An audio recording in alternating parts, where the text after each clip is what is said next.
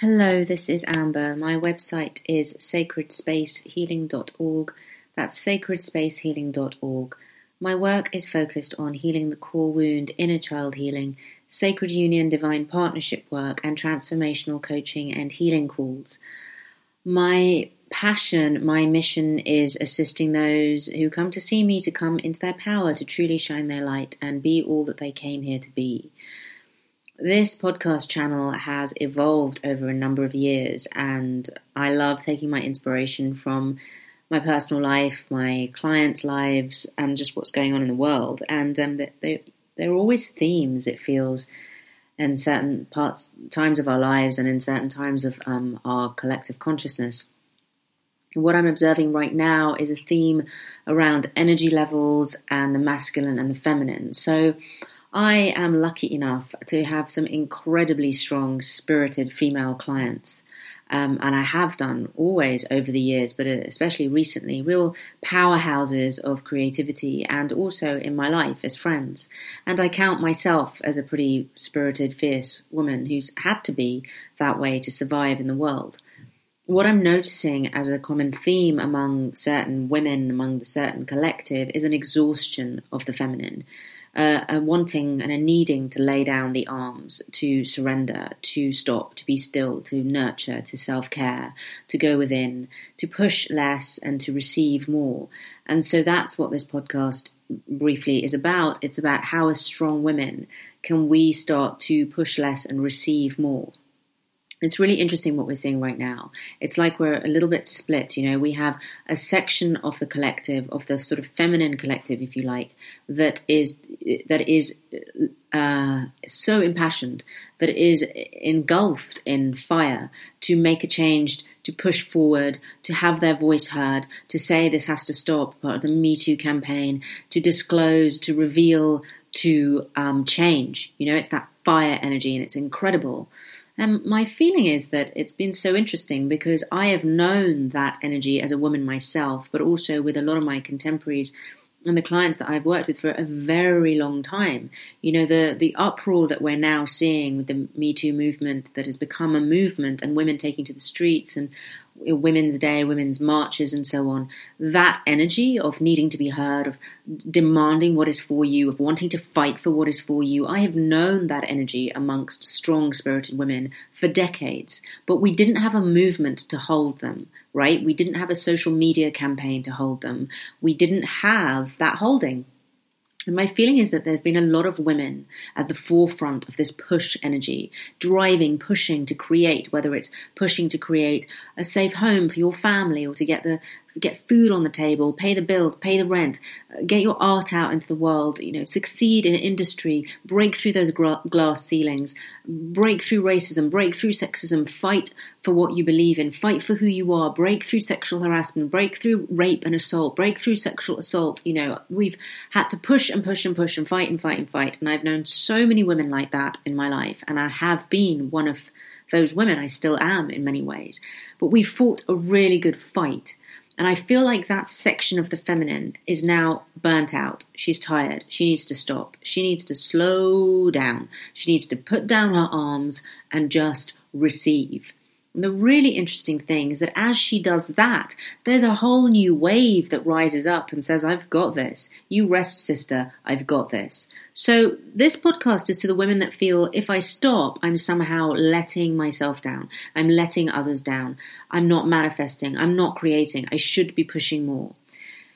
We are shifting energetic frequencies. We are shifting our energetic focus. And it's okay to put down your arms and rest for a while. It's okay to take off your battle armor. It's okay to tend to yourself and to eat good food and to rest and to do nothing. It's okay because there is another wave that is still going to carry on with that fight energetically, as in we're still going to be pushing forward always, but also physically in the world. And it's okay to do that because, on another level, what it's doing is it's assisting the masculine to wake up. What I've seen for a very long time, especially in the sacred union work, is these incredibly strong, empowered women pushing, pushing, pushing, creating, creating, manifesting, reaching out to meet their beloveds, meeting their beloveds, but their beloved seems asleep, you know, seems uh, completely unaware of this connection. And she's pushing and she's driving and she's making things happen. And this woman, this archetypal woman, now needs to stop. And as she stops, that energy has to go somewhere, right? It doesn't just stop, it just rebalances and it rebalances into the masculine, who is getting a wake up call who is waking up to his place in the world, to that forward moving energy. We are a mix of both, to receive and to push. And for a long time, many women have had to just push and be in their masculine. What this does is it exhausts a woman. It's not her natural rhythm. Look, this isn't to say that we all have to be one way or another. But in terms of archetypes, it's not the natural rhythm of the feminine energy to be pushing all the time, to be in fire all the time. Her natural rhythm is to flow, is to receive, is for stillness, is for stability, is for grounding, is water and earth. And for a long time, the feminine if you like, as an archetype, has had to be in fire and air. She's had to be in her mind, to be logical, to be practical, and to push, to be in fire, to make things happen. And it's exhausted her, it's depleted her, it's de-feminized her. That doesn't mean she has to wear a skirt and pink, but it's de-feminized her from her sacred feminine self which is the mother, the protector, the goddess, the queen, the one who is able to sit back and receive. So this is about how can you, as a strong woman who's been in her masculine, who's created the life that she is proud of today or still feels that there's work to do on today, how can you start to come into your queen self? The queen doesn't have to, as an archetype, doesn't have to go out there and hang out with everyone. She doesn't give her energy to everyone. She doesn't get pissed with everyone. She doesn't squander herself on everyone. Not because she doesn't care for those around her. She does. She cares very much for her land, for her people. She cares very much for community. But if she was to do that, she would no longer be the queen. The queen has to have an element where she is in a place of receptivity, where she welcomes adoration, where she welcomes attention, she welcomes gifts, where she's able to stop and stand still. And when she's able to do that, she harnesses all her power and, in some ways, paradoxically, has more power when she is doing less than when she is doing more. And so I think the invitation to really strong women who push themselves to the levels of exhaustion is to sort of find yourself settling into the archetype of the queen. And as you do that, the masculine who has been he's been a pauper, he's possibly been a prince, most of the time he's been a clown or a little boy, can start to awaken into his king self. These are the archetypes if we think about, you know. For so long, there's I mean, there's some incredible men out there, but there's a lot of men that I meet that I have interactions with who are confused, who feel lost, who don't know what their direction is in life, who don't know how to be around a woman. Can I do this? Can I say this? Can I not say this? I've done other podcasts on social media and how we, you know, we're losing our art of intimacy. All these things have men very perplexed, and they often say and do things that don't help uh, interactions between the sexes, that don't help union. So, as the feminine who has been striding out into the world takes a step back, allows herself to receive, the masculine can step into that role of being one who is able to stride out into the world and create, but this time do it from a place that's more heart centered, that's less abusive, that's more about union and unity. I don't think this is a mass collective that's happening right now. I think the mass collective is what we're seeing. It's the battle between the sexes. It's that battle right now. It's the free for all, and it's needed and it's necessary and it's out there. But there is another collective that is working in a different way, and it's that collective that I address this podcast to. It's the it's to the masculine that is awakening that is knowing that he has a purpose in the world, that there is something that he's here to do, but he hasn't yet been able to work out what it is that he's here to do. And in some ways, that's because the feminine has been striding and pushing forward for so long that those pull of energies have been disproportionately in one place and not the other. As the feminine now puts down her arms and she rests for a bit, all that energy has to go somewhere and it goes back to the masculine. And he's able to get that intellectual clarity, he's able to get that fire back in his belly to go out into the world and to create and to do and to, to take risks and to try things. And as he does that, the feminine is better placed to receive him, to receive her beloved, to receive her king. We can only really look at this as archetypes. I really think if we start to look at this in nitty gritty physical world levels, we get caught up in semantics and politics. But the archetype of the king and the queen is where we're heading in ourselves and, and for the collective eventually.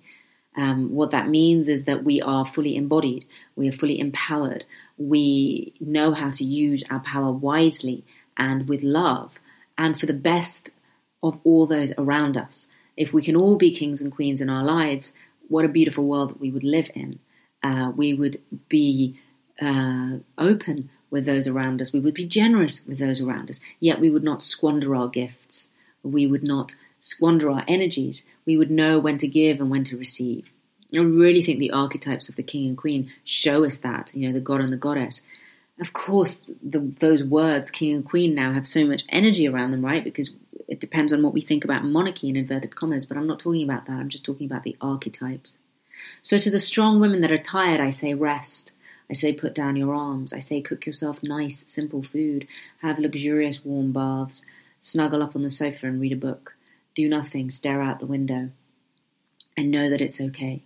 Know that you are regathering yourself and that you shall find a different way of manifesting that we have phases in our lives where we manifest through fire, and then phases in our life when we manifest through a place of stillness. That sometimes we need to push less and allow more. Sometimes we need to trust that all those years and decades of work that we've done have finally caught up with us, and we're now in a place where we can become instant manifestors. So allow this time to give you the space that you need to listen to what your body is telling you. Because if you carry on pushing yourself, you'll just push yourself to the point of extinction. And we don't want that because the world needs women like you strong, focused, creative, dynamic women. The world needs you, but the world doesn't need you exhausted or angry or frustrated or heartbroken. The world needs you as the queen. The world needs you in your power. If there is any way in which you feel I can assist you, please go to my website, which is sacredspacehealing.org. I know a lot about this, about female empowerment and exhaustion, and also how we can turn that exhaustion into empowerment. Uh, I ran the women's sessions and red tent circles for years. Um, I now do the core wound healing work, Sacred Union healing program, and the transformational calls for coaching and healing. The website is sacredspacehealing.org. My name is Amber, and I send you so much love and joy on your journey, wherever you may be. Until the next time, so it is, and so it shall be.